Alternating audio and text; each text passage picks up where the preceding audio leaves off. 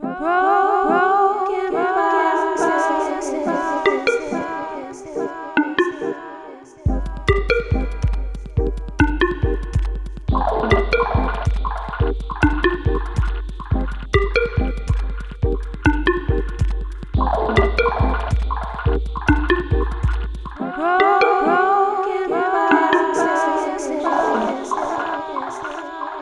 name is Tarah Hogue.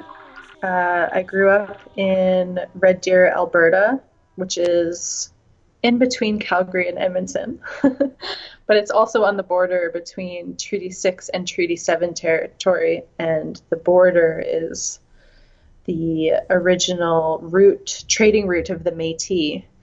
Um, my father was Metis, uh, and French Canadian, and my mother uh, immigrated to Canada from Holland when she was 13.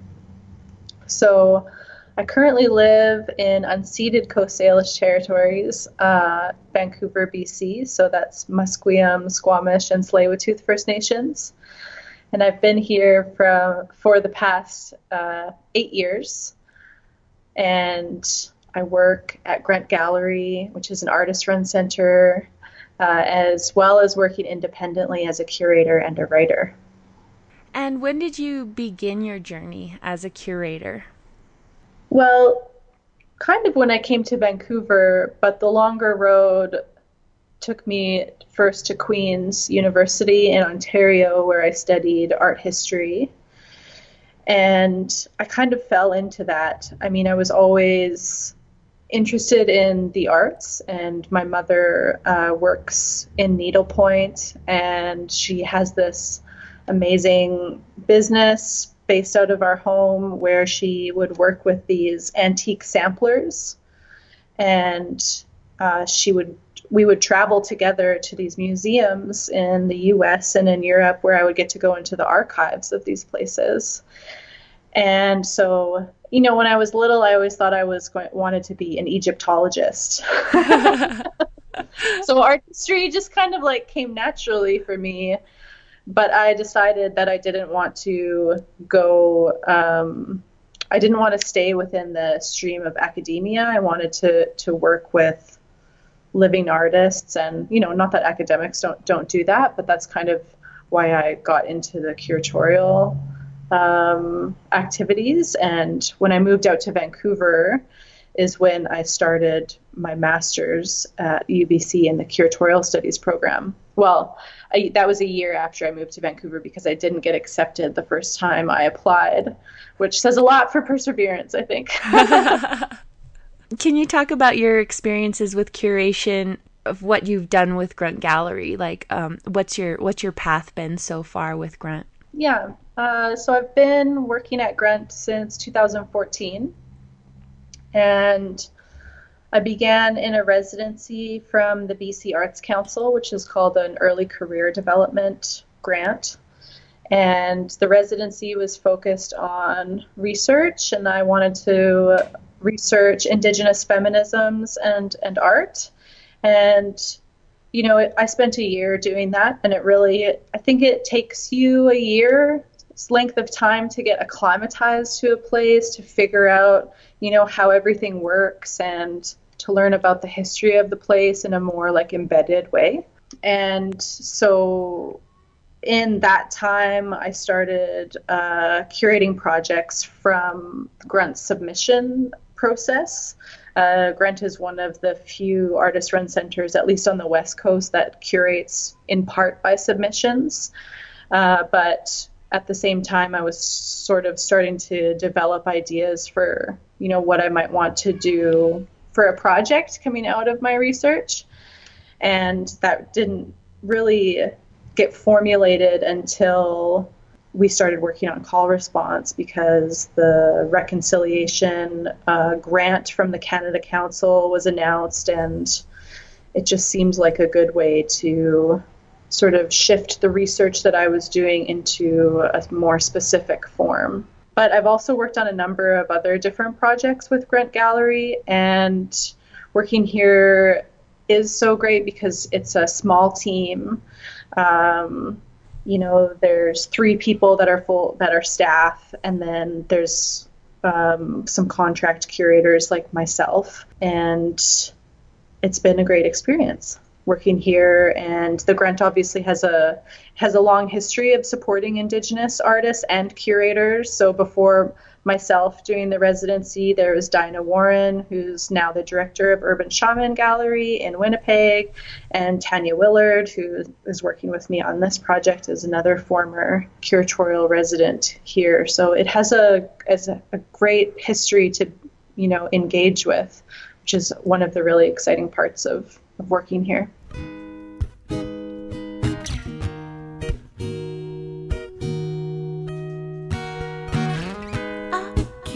my head high. I got my wings to carry me. I don't know freedom. I got my dreams How do you feel your um, studies of Indigenous feminism has become a thread in the hashtag Call Response project? And can you talk about the fact that it is all women involved in this project. Yeah, absolutely. I think it's uh, it's central to the project. It's threaded through every aspect of, you know, um, beginning with what artists we wanted to work with and how we wanted to respond to the whole context of reconciliation. You know, our thinking was that we didn't want to start from reconciliation we wanted to start with the women that we were working with. And, you know, the presence alone of Indigenous women is a radical thing when you consider the history of colonialism and heteropatriarchy that we have been subjected to and survived through. mm. And so we wanted to start with the good work that these women are doing within their communities, whether their communities are, you know, at home on the res or where they live and work in Brooklyn. Mm-hmm. You know, we mm-hmm. wanted to really go to where these women were at and support the work that they're already doing. And I think that's a I think that that is a feminist sort of ethos in itself. And in doing so, in the context of this project around reconciliation, we wanted to, to think about well, how can we shift this discussion? Because reconciliation is a hot topic, and there are some uh, writers who've really convincingly argued that reconciliation has become an industry in and of itself uh, that doesn't necessarily address things like uh, land repatriation and you know these other urgent issues that are facing our communities. So by centering women, we thought we could shift that discussion in some ways to you know to talk about the things that are important to these women and to their communities and and also to respond to reconciliation but not to center it hmm and can you talk about the women who you are basically co-curating um, hashtag call response. Can you talk about your relationship to them and introduce us a little bit further to who they are? Yeah, absolutely. Um, it's funny because Maria Hupfield and Tania Willard, who are my co-organizers, we're calling ourselves organizers now rather than curators. Uh, okay, okay, good to know. the language is always shifting. awesome. Uh, so when the reconciliation grant was first announced, Maria and Tania are two artists whose work that I look to to ground my thinking around how the project might develop. And that's because um, Maria has a long practice as a performer who inserts her body as an indigenous, as a woman, uh, that body into institutional spaces where she takes up space for herself and for other Indigenous women, which is part of the project that she's really been working on for Call Response, which is called Post Performance Conversation Action, where they she basically does this performance slash artist talk where she invites guests uh, like Alanis Obomsawin or Cheryl L'Hirondelle and Ursula Johnson into conversation to talk about their work as Indigenous women and the need to create space for us. And so I really admire Maria's practice. And then Tania's work uh, is, you know, they both have such multifaceted practices. But one aspect of Tania's work that I was thinking about was Bush Gallery. So Bush Gallery is a residency, a residency on the res, where uh, she's been working over the past couple of years with her collective, Peter Morin and Gabrielle L'Hirondelle Hill. And the collective, it's got this long acronym. I'm not going to get it right. It's the New BC Indian Arts and Crafts Welfare Society or something like that. It has like seven seven letters. So, so sorry, Tania, for butchering that. but they a lot, so a lot of the activities that they do are thinking about like you know there are we don't have any artist run centers or galleries of contemporary art on the res what does it mean to have a gallery on the res what does it mean to make art with and for the land and plants and animals and waters. So I just think that that is such a uh, great and important and urgent kind of line of questioning. is sort of like a, another pole uh, of the call response project. So as soon as we start, as soon as the three of us started talking about call response, the whole idea for it just blossomed in such a great way, and it was so organic and natural and you know we had so many good intense conversations about what direction the project uh, should and needed to take. So yeah it kind of developed from there. Hmm. and what do you maybe hope? I know hope is such a loaded word, but what do you maybe hope the lasting impact of the call response project may be for for indigenous women for canada uh, for reconciliation? Well i hope maybe at a more basic level we're we're hoping to tour call response around canada and into the us and maybe even over to europe. And i think in doing that the project will expand in different ways and create space for other Indigenous women and uh, create space in other communities with other like local service organizations or collectives um, because that in, in each location that the show tours to will do you know a set of programming that's specific to that city you know that that does work in collaboration with um, local organizations and collectives. And so I guess, you know, that is to say that my hope that, uh, my hope is that we can do that work in a good way where the show ends up going to so that the project can evolve and create those spaces to have conversation and to come together because we're also busy you know and there's mm. so there's lots of other amazing indigenous women and artists who are doing great work so i want to connect with them and connect them to other publics or to support their work. So that's kind of you know like the broad aims of this project. And in terms of reconciliation in canada you know i think that we've been having a conversation about reconciliation in Canada and about reconciliation and the arts in Canada for the past number of years. And there's been so much good work and good critical work that's been done. And I hope that call response can just be part of that, can add something to that conversation that, you know, refocuses dialogue around around women and the knowledge that they hold and the skills that they have and you know the the, the need to support them more mm. so mm-hmm. and it's really interesting because um, i mean i've been working um, doing interviews for this project over the past year basically since february yeah. And I've seen the language shift and the intention shift around reconciliation and what that means to everybody since our first initial interview. And Mm-hmm. and how what have the challenges been as you all are kind of um, unwrapping this term reconciliation and having it in your face in this way through this project? What what are some of the challenges that you have faced?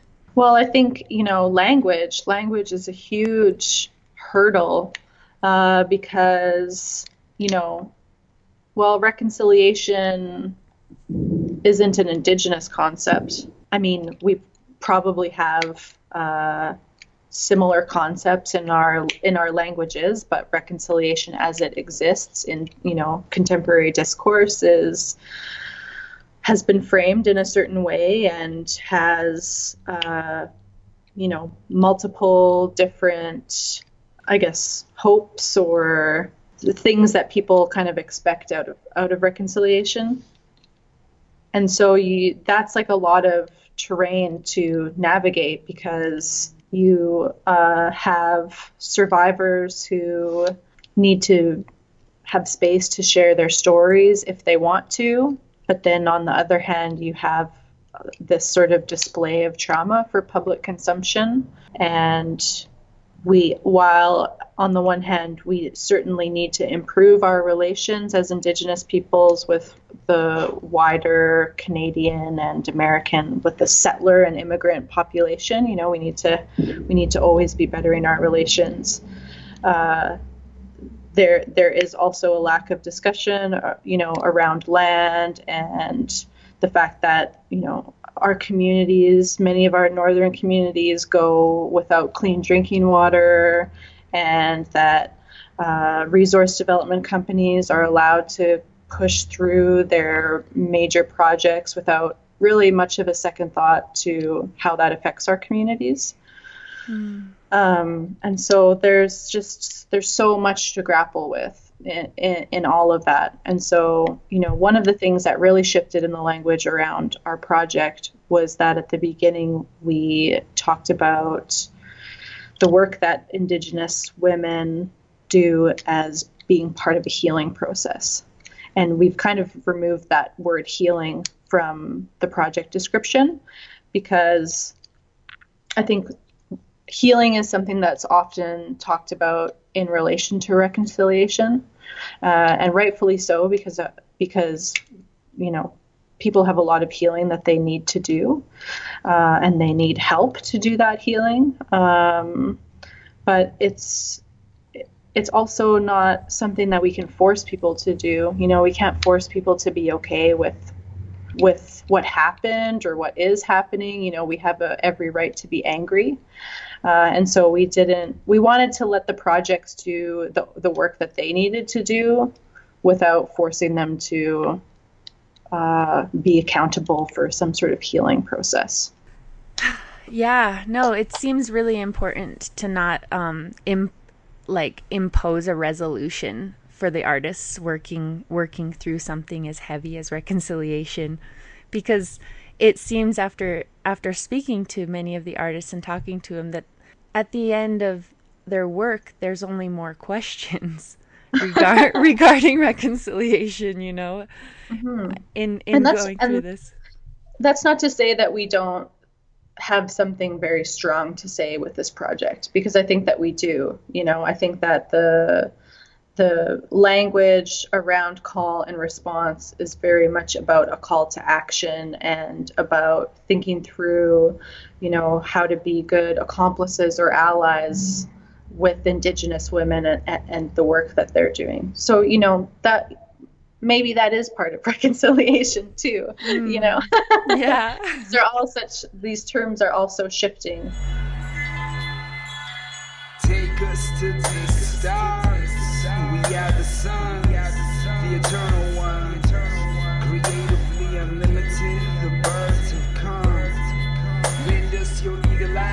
Words will come. Words have come, I see the sacrifice feathers made. Stories of when the weather came. I've seen and sacrificing for better days. We've been brainwashed. Pride a loyal puppet or a big slave. Working hard for a better change. I can bring that light in when you're old is bitter, babe. Like. Paraphrase, better say. Believe in a better I wanted to ask you about um, your personal experience curating or organizing this project, um, how has it how has it been working over such a large expansive time and over such large expansive expansive region um, with so many artists? It's been and you well, can be and you can be as honest as you want. Like yeah, no, I'm just I'm thinking to myself that I don't want the first thing that I say to be that it's been challenging in certain regards because there's been so much that has been awesome about it. It's all been so awesome. Mm-hmm. the things that are challenging about it are that we very much want the project to be in a collective spirit but all of the artists are obviously working within their own locations and you know they're they're not isolated from their communities because they're they're doing their work in their communities. Um, but they're have they have been isolated from one another. And in some cases they've even kind of been isolated from us because they're off doing this work that they need to be doing. Like you know for example christi belcourt and isaac murdoch doing ceremony with the land and the waters and the animals. They've been traveling like the whole summer. Christi said that she thinks she slept in her bed for like a week in the past like five months or something like wow. that. They're so busy.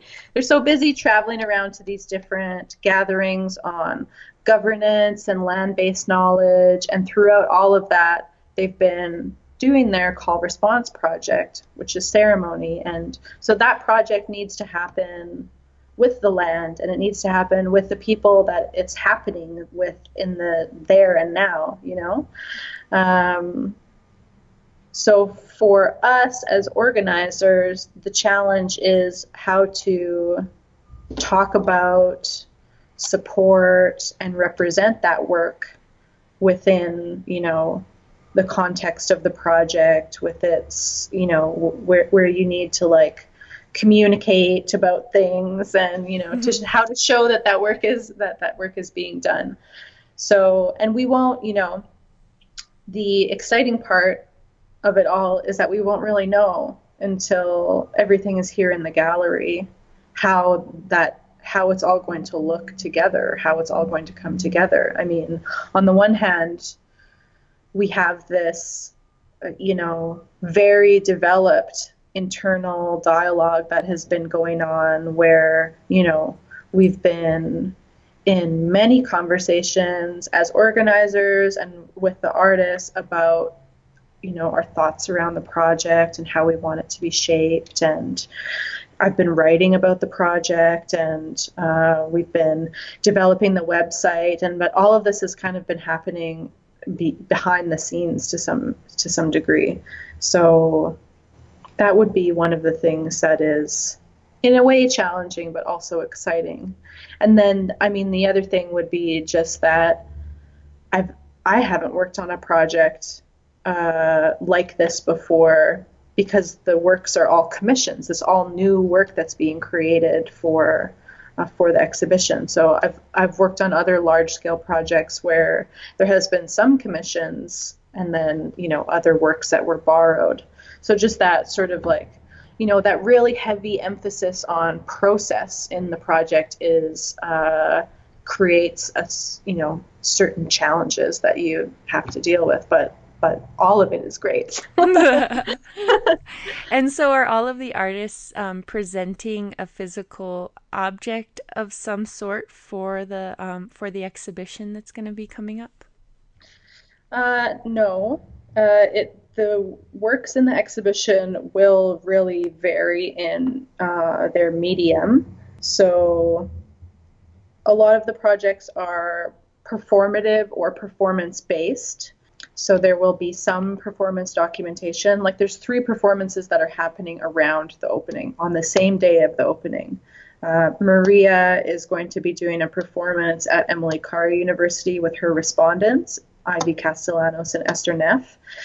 Uh, they've created sort of a new performance for their contribution that's called Feet on the Ground, and it's this performative workshop to decolonize yourself. Mm. yeah, from that performance, they will be showing a toolbox that they use in the performance. Uh, Ursula Johnson will also be doing her Land Sings project, which she did earlier in the year in, in Toronto. And she'll be working with three uh, language speakers and singers from the local three nations, so Musqueam, Squamish, and Tsleil-Waututh, to do this durational song-based performance. So then the audio of that will be recorded, and that that audio will be in the gallery. And then uh, Williamson Bathory and Tanya Tagaq will be performing at the opening as well, and they'll be doing a live soundscape to the performance that Laakkuluk had documented on video that she did in Iqaluit. So there'll be documentation of both of those performances in the exhibition. Um, Christi and Isaac decided they were actually they were gifted a buffalo robe from Grand Chief Derek Nepinak. Um, sorry if I mispronounced the last name. And so they decided to paint a record of the ceremony that they've been doing over the last year onto this buffalo robe. So that will be included in the exhibition. Uh, Tania is working with the film uh, The Shuswap Indians of British Columbia by the anthropologist Harlan Ingersoll Smith. And so she'll be doing an installation that's that's based around that film. So the works are, you know, they vary from objects to documentation to installation. Uh, and I'm starting to gain a clearer picture in my head now of really how that's all going to come together. That must be exciting to finally have the visual in your head. it is, it is. It, it's taken some time and, you know, things are continuously changing and and developing, but I think it's going to I think it's going to be great. I keep saying it's great a lot, but I'm excited. It's opening in like less than 2 weeks, so so it's here, it's here, it's time. oh, yeah, it is great. It's it's so mm-hmm. important and it's just I just love the variation in in mediums that that are coming about for the actual showcase. And how long is the exhibition going to be running for at Grunt Gallery? So it runs from October 29th until December 10th at the Grunt. And once the exhibition is open, we're going to start working on a catalog to accompany the project. And we'll be doing a series of smaller programs during the run of the project, which is where we'll work with the local service organizations and collectives, like I mentioned to you. So that's still in development and uh, so I don't want to say too much about it right now, except, you know, keep your ears to the ground for that upcoming stuff. I've been asking everybody this, and we've already touched on it quite a bit in, in this interview, but how would you personally interpret reconciliation? Like, what, what does that term mean to you? You know, it means it means so many things to me, um, and I've been working on projects uh, that consider art and reconciliation together since 2012 because after I graduated from UBC, I was asked to stick around and uh, be one of the co curators on an exhibition called Witnesses Art in Canada's Indian Residential Schools. And at the same time, I was also co curating an exhibition called Net'l Going Out of the Darkness, which was uh, an exhibition um, of art by residential school survivors, their descendants, and that was through um, Emily Carr University and Malaspina Printmakers. So, and I say that because my uh, sense of what reconciliation means has been continuously evolving over over that time. And I've you know I've gone through many feelings about reconciliation including you know all out refusal of this term as being something that's you know another instance of uh, the state wanting to apply a structure for Indigenous people to exist within. Mm. But then also realizing that, you know, for survivors, the truth and reconciliation process is complicated and you know is something that a lot of people needed uh, and not wanting to impose my own way of thinking about reconciliation as like this theoretical thing onto their experience. Um, you know, personally, I prefer the term conciliation over reconciliation because it really gets to the uh, gets to the idea that you know we need to create better relationships uh, rather than there was this relationship that existed at one time that we need to go back to. You know, our relationship, Indigenous people's relationship to the state has always been fraught and will probably always be fraught. Uh, there are just some things that are not reconcilable, but we can try to come together and have better relationships. Yeah, so conflicted and complex. Yeah, it sounds My like relationship with reconciliation is complicated. it sounds like a complicated relationship. An ever-changing one, ups and downs. But the funding the funding for this project is in part through an initiative regarding reconciliation. Is that correct? Yes, and so the the Canada Council uh, did this amazing thing where they teamed up with the J.W. McConnell Foundation and the Circle on Philanthropy and Aboriginal Peoples in Canada to create this initiative. And Steve Loft, who is the program officer um, at the Canada Council, also similarly, I think, did it, you know, deserves a lot of credit for the way that they formed the call for projects because in the call they did not stipulate, you know, how reconciliation should be considered or framed.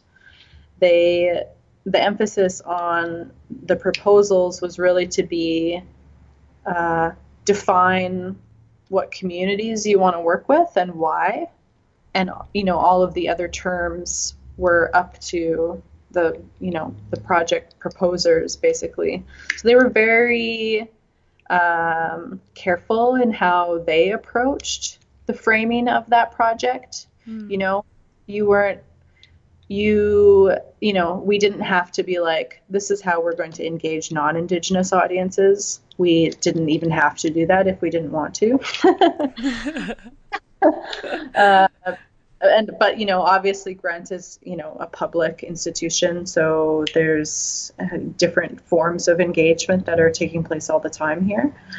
Um, and uh, you know the projects do the projects do respond to reconciliation each in their own way each with their own definition of what reconciliation might mean you know.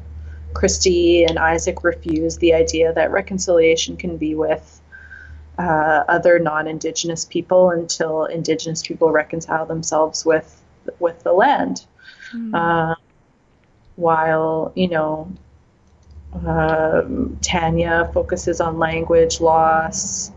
Maria focuses on on bringing Indigenous women into, into into institutional spaces to fundamentally change the way that those spaces operate. So there's you know a lot of different ways that the project addresses reconciliation or conciliation, which is that's an awkward word too. But you know. well, you got to start somewhere, you know. break it down, break it down so you can build it back up. And speaking of language, so if you don't mind me asking, if you feel like sharing, why why did you all decide to move away from the term curators and into the term organizers for this project? What was what was that intention?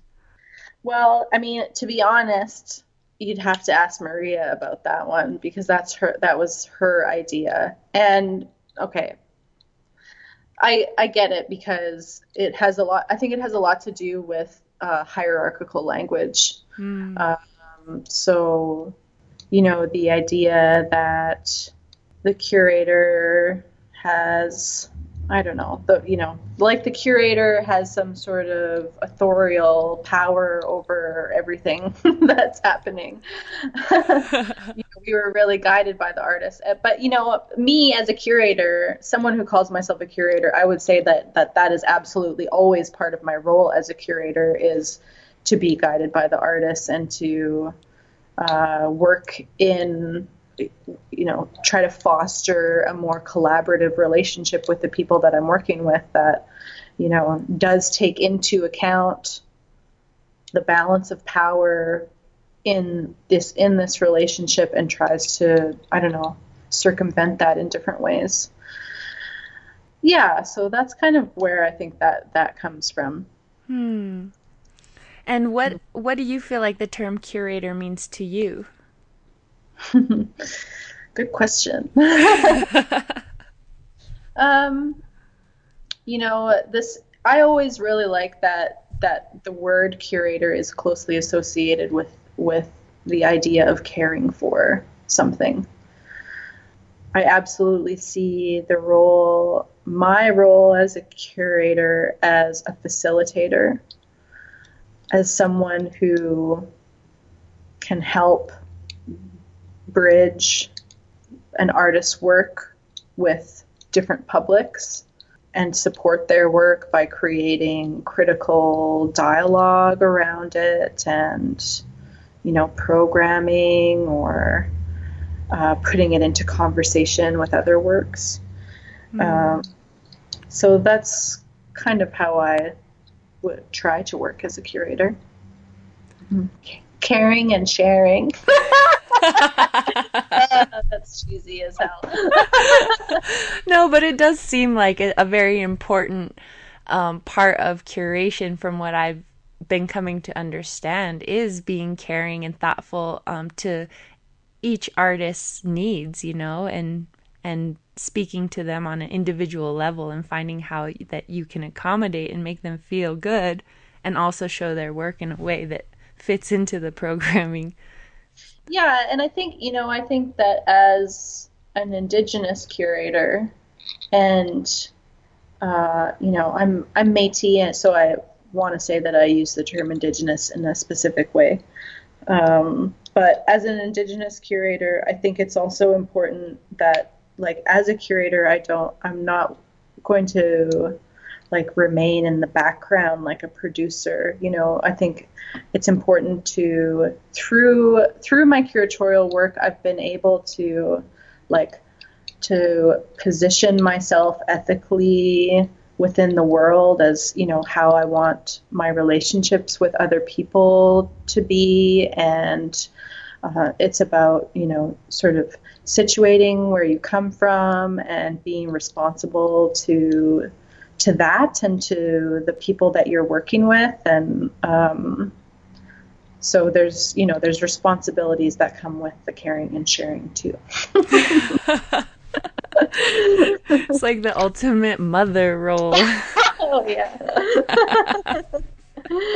That's right. that's right but we don't want to infantilize the artists they're not they're not our children. no, I know. As soon as I said that, I was like, ah, language again. I know, right? The trap.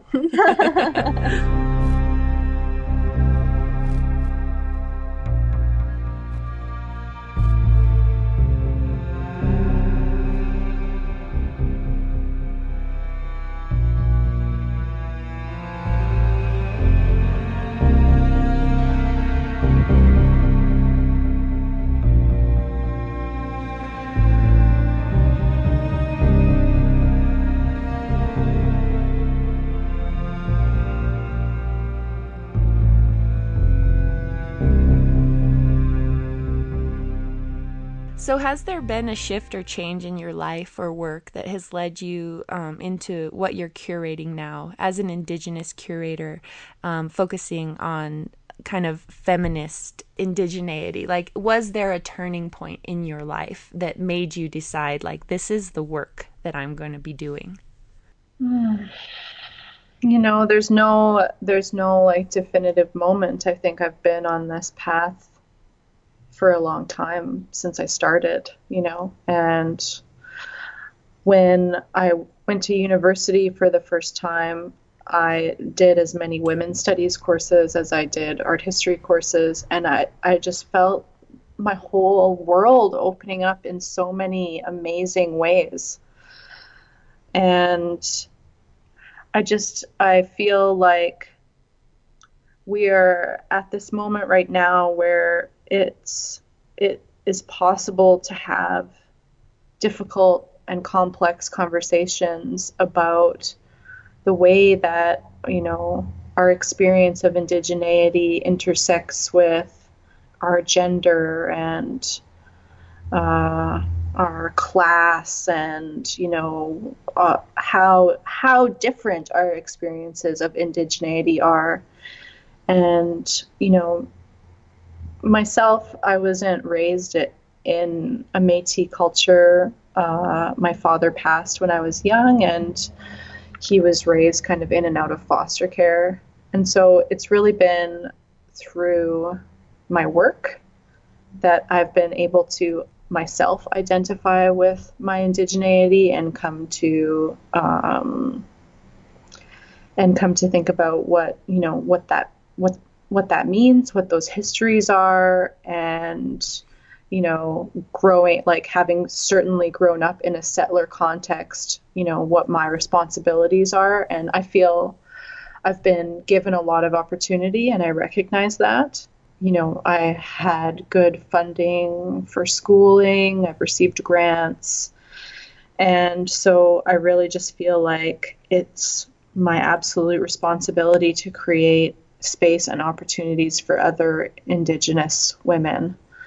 Um, and I think that, you know, if we're thinking about um, like indigenous belief systems or what what like basic tenets of an indigenous feminist like thought might be, I think I think that responsibility and reciprocity would be like absolutely at the core of you know how we would think about about indigenous feminisms. You know that's at, at least how i would think about it. Mm. And so I think that uh, that sense of responsibility is definitely something that that drives me. And also just because there's you know there's so many people that are doing such amazing thought-provoking exciting work in in this area you know and it's so urgent. And i think it really speaks to how art can has a role to play in these conversations, a really a really urgent role. Um, yeah, so that's what that's how I think about that, I guess. and what and can you dive in a little bit deeper on um, on what you feel like the role of art can be in these conversations? Like what maybe have you witnessed art contributing to opening up these conversations and allowing space maybe for for people to be able to begin to engage in ways that they might not have been if art were not a tool. Mm-hmm. Art, art provokes us. Uh, it stimulates our senses and our intellects in different ways than you know numbers and and words on a page. There's something experiential about art that is if you choose to engage with it in, in that way you know um, i think that we're used to being passive consumptors of information and and images you know so there there is that you know that art can absolutely fall into that trap as well um, but in my experience art provides a staging ground for complex dialogue to happen and to imagine, you know, future alternatives to the current status quo as well as, you know, a way to keep knowledge of, of our past in these different forms, you know? Mm. Um, so I think that it has it has many roles to play in that regard. And what is your dream project? If there were no restrictions on time or money, what would you curate or create? What would What's in the back of your head there that you're thinking? God, that is an impossible question, Ginger. Sorry. I mean, I'm gonna like go like a little bit smaller scale than that, and just like I would love to, you know, as a curator, I love thinking about curating, and I um, have plans to someday, I think, write a book. You know, don't hold me to it if I don't do it, but about what it means to you know curate while indigenous or to curate indigenous art. We have so many discussions about what indigenous art is which is obviously central to what curating indigenous art means. Um, but i you know i would love to have the space and time to think through that uh, maybe on a global scale with indigenous people from from all around the world mm. so that's kind of a dream project and yeah. and speaking of like literature and like resource for curating as an indigenous person or curating indigenous work, has there been any any specific works or curators or anything that's influenced you that you may be able to share that could point people in the right direction if this is a path they're considering traveling?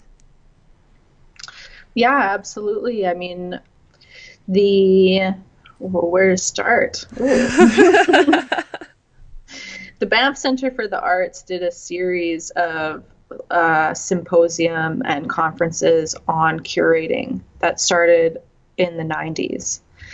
And you know, if you want, if you're interested in like looking at the phenomena of what curating is, I think that's that's a really great place to start. And there's also been a lot of Indigenous voices included in that conversation from from the beginning, or I don't know if from the beginning, but certainly throughout throughout those events. And the Banff Center has like a great Indigenous uh, residence arts residency program. Um, so there's that. Uh, Candice Hopkins is a curator that I would definitely uh, that I that I definitely admire and has been involved with some of the programming uh, at the Banff Center. Um, but there's, you know, there's so many great people doing things locally and abroad. Like uh, France Trepanier is a is a curator who uh, works on Vancouver Island uh, in Victoria. She's been working at this gallery called Open Space, and Open Space has this uh, Indigenous youth arts program that they have been working on for the past couple of years, and they're going to change the name of that program soon.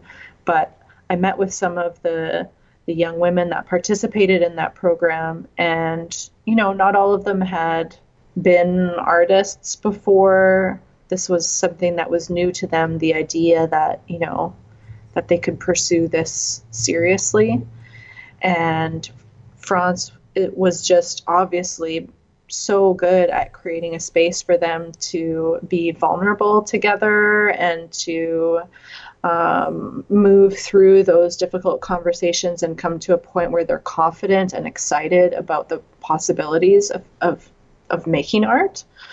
Um, and so I think that that's just a really good, great example of how these institutional spaces that can often seem closed off to indigenous communities you know uh, it is possible to to open them up and to um, have a space that is informed by indigenous worldviews and methodologies and practices that you know that contemporary art and and the you know indigenous what what it means to be indigenous the you know customary practices uh, ceremony, all of those things, they can they can come together in really interesting ways. So you know, there's things like that that are inspiring me all the time. And one other one other shout out is um, a book called The Land We Are by um, Sophie McCall and Gabrielle L'Hirondelle Hill, which um, talks about art and reconciliation and the land. And that book came out, I don't know, maybe it's a couple years ago now. And I keep it close to my bed because I love it and I read it all the time. And I live in a trailer, so I don't like have a lot of room for books. So you're like, this is my one book. yeah, it, it, it is one of my one books, and that book is just it uh, is so excellent in the way that they gathered all of the material together and each piece has its own space to breathe and to deal with um, to deal with whatever it needs to deal with. And then they wrote just a, a really amazing introduction. Um, and i think that that book holds a lot of possibilities for thinking about um, the intersections between indigenous uh, artists and uh, you know people of color queer artists. It, it's just a great publication so and is it is it a newer publication? Has it come out like in the last 10 years? Yeah it i like i think i went i went to the book launch and i can't remember if it was like a year ago or two years ago but it's i'm pretty sure that it's published by um, arp publishing. Mm. um, yeah so it, it's a good one to check out. But also, well, final one last final shout out. Richard William Hill is this um, uh, curator and art historian who is now living in Vancouver and teaching at Emily Carr, or he's like the Canada, he's a Canada research chair. And he's been writing this series of columns for Canadian Art Magazine, which are all published online, that talk about the history of Indigenous exhibitions and he's like this is like a part of his research process towards a book that he's creating about indigenous art in like the 80s and 90s and so you know if you're interested in like the history of exhibitions about indigenous art th- those are really great to check out and they come out they come out monthly so you know, there's there's things and people that are happening all the time, and I'm so inspired by it all that it's so overwhelming. Do you feel like there's a note? I mean, growing up, going to um, museum exhibitions with your mother when you were younger, do you feel like there's a notable shift in the consciousness of indigenous um, art showcasing and curation have in your lifetime have you noticed a shift personally? Oh well absolutely because you know i mentioned earlier that i want that i thought i wanted to be an egyptologist and i was thinking about that because it's like you know here is this field like anthropology or art history that that presents a people and a culture as a like an object of study, you know, and, and an object to be studied and to be written about in academics and you know that whole kind of you know history of thinking about other cultures besides European culture. And I mean, so that shift for me personally was has been so profound because I've been to many like European and Western institutions. And you know that that is still in a lot of ways how indigenous people are are presented as as objects.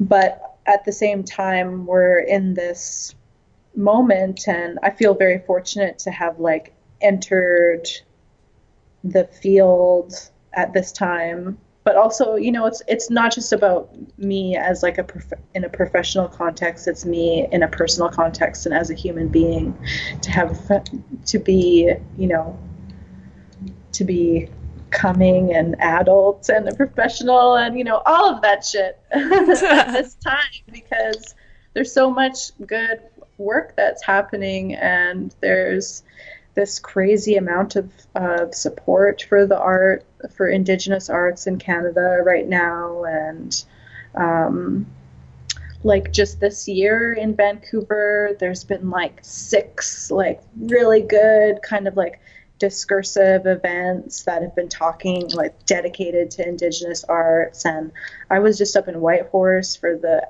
uh, gathering of the aboriginal curatorial collective which is indigenous artists and curators from across canada and they honored all of these elder artists from up in the northern bc and the yukon and it's just like there's you know there's more people that I'm learning about all all the time, and there's more opportunities for them.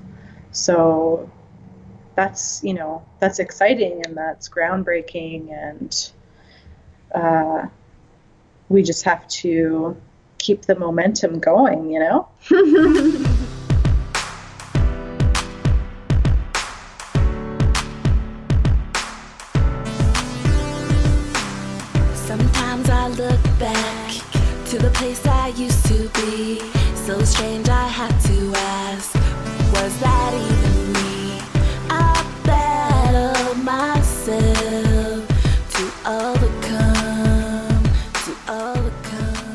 this last section is um, your soapbox moment. If you could say one thing to the world using this podcast as your platform, what would it be? It can be advice or a story or a quote, a rant. You know, I knew this question was coming, but it doesn't make it any easier.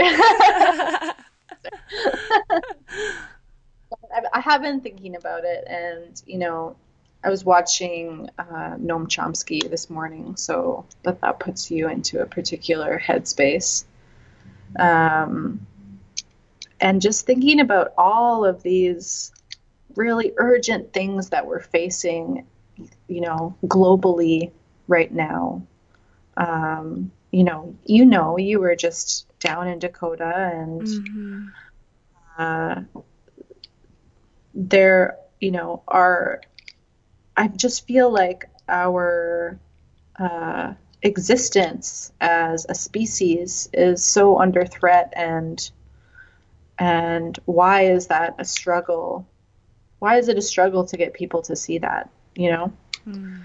uh, everyone is, uh, in some ways, rightly obsessed with the U.S. election right now, uh, but at the same time, it's like Russia and the U.S. are militarizing more and more all the time. You know, it's crazy to think about the, the, that the threat of nuclear war is actually increasing right now, uh, you know, in a big way, and that that's not something that's like on our radar Hmm. as much as it needs to be. You know, and these it's just like we live in we live in this time where there's so much information. We're onslaughted with information every day. And so and we you know, we all have to live life in our own ways. You know, we all have to do what we have to do to survive, but I just feel like we need to become a lot more uh, conscious of the consequences of our actions.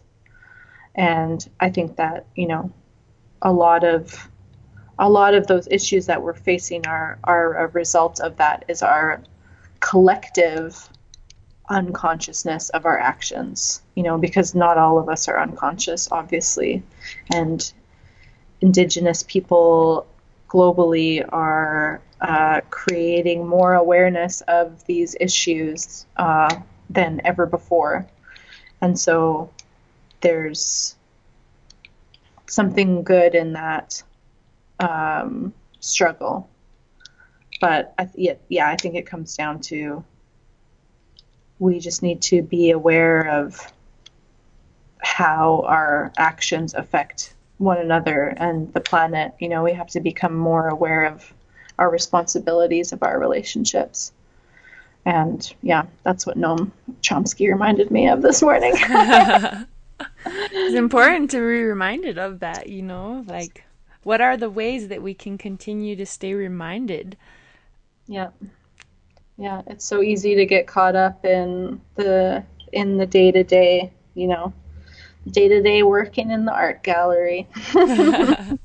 Even me, you know. That's why it's so awkward to have a soapbox moment, Ginger, because none of us are perfect and we all got our problems, right? mm, mm-hmm. but, yeah.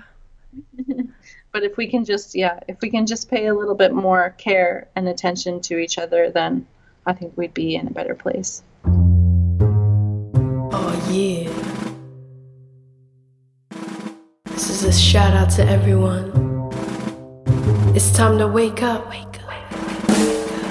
It's time to use your powers to help the people create the change that we need in the world today. We need you. So this is a shout out to you and you. My people of the sea, yo, it's time to be free. My people of the sky, yo, it's time to fly. My people of the mountains, no more days for counting. My people of the grass, yeah, the time has passed. My people of the sea, yo, it's time to be free.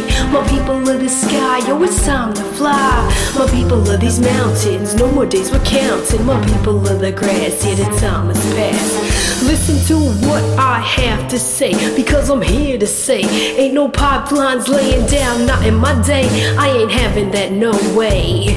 This here's my life, I'm here to set this right. You brought the darkness, now I bring the light, and I shine so bright. Cause I pray for this every day and night. Yeah, I'm here to fight the good fight. So everybody stand up, raise your hands up, come on.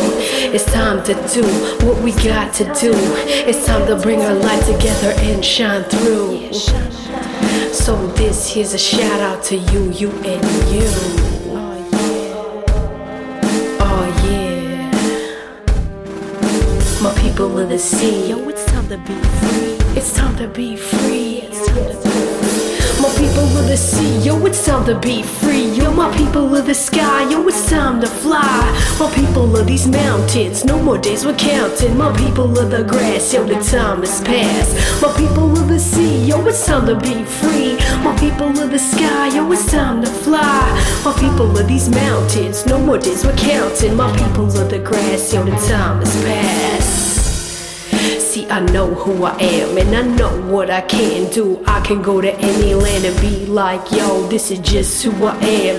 Then they stand and raise their hands and be like, OCM. Yeah, I know this girl. Yeah, I know her whole world. I know her family. Yeah, I know her legacy. Yeah, I know exactly who she's meant to be. Yeah, that's the new in me. Those are the teachings that's just meant to be. That's why I can stand and raise my hands and be thankful for exactly who I am. This is my gift, this is what I gotta do. This is how I shine through. So come on and take my hand and let's walk this land. Let's do this together because we were sent here to be forever. Yo, my people of the sea. Yo, it's time to be free. Yo, my people of the sky, yeah, it's time to fly. My people of these mountains, no more days we're counting. Yo, my people of the grass, yeah, the time is past. Yeah, the time is past. My people of the sea, yo, it's time to be free. Yo, my people of the sky, yo, it's time to fly. My people of these mountains, no more days we're counting. My people of the grass, yeah, the time has passed. My people of the sea, yo, it's time to be free. My people of the sky, yo, it's time to fly. My people of these mountains, no more days we're counting. My people of the grass, yeah, the time has passed. Oh yeah, so here we are at last. Here we represent the past on that ancient path. You see, I outlast all them spells that were cast. So I put this on blast, cause here's what I have. These words were built to last. Yeah, woman of the mask and the bulrush mask. This is just who I be. And this is just what I seen. Yo, protector of the river green. Yeah, no black sheen, no black sheen.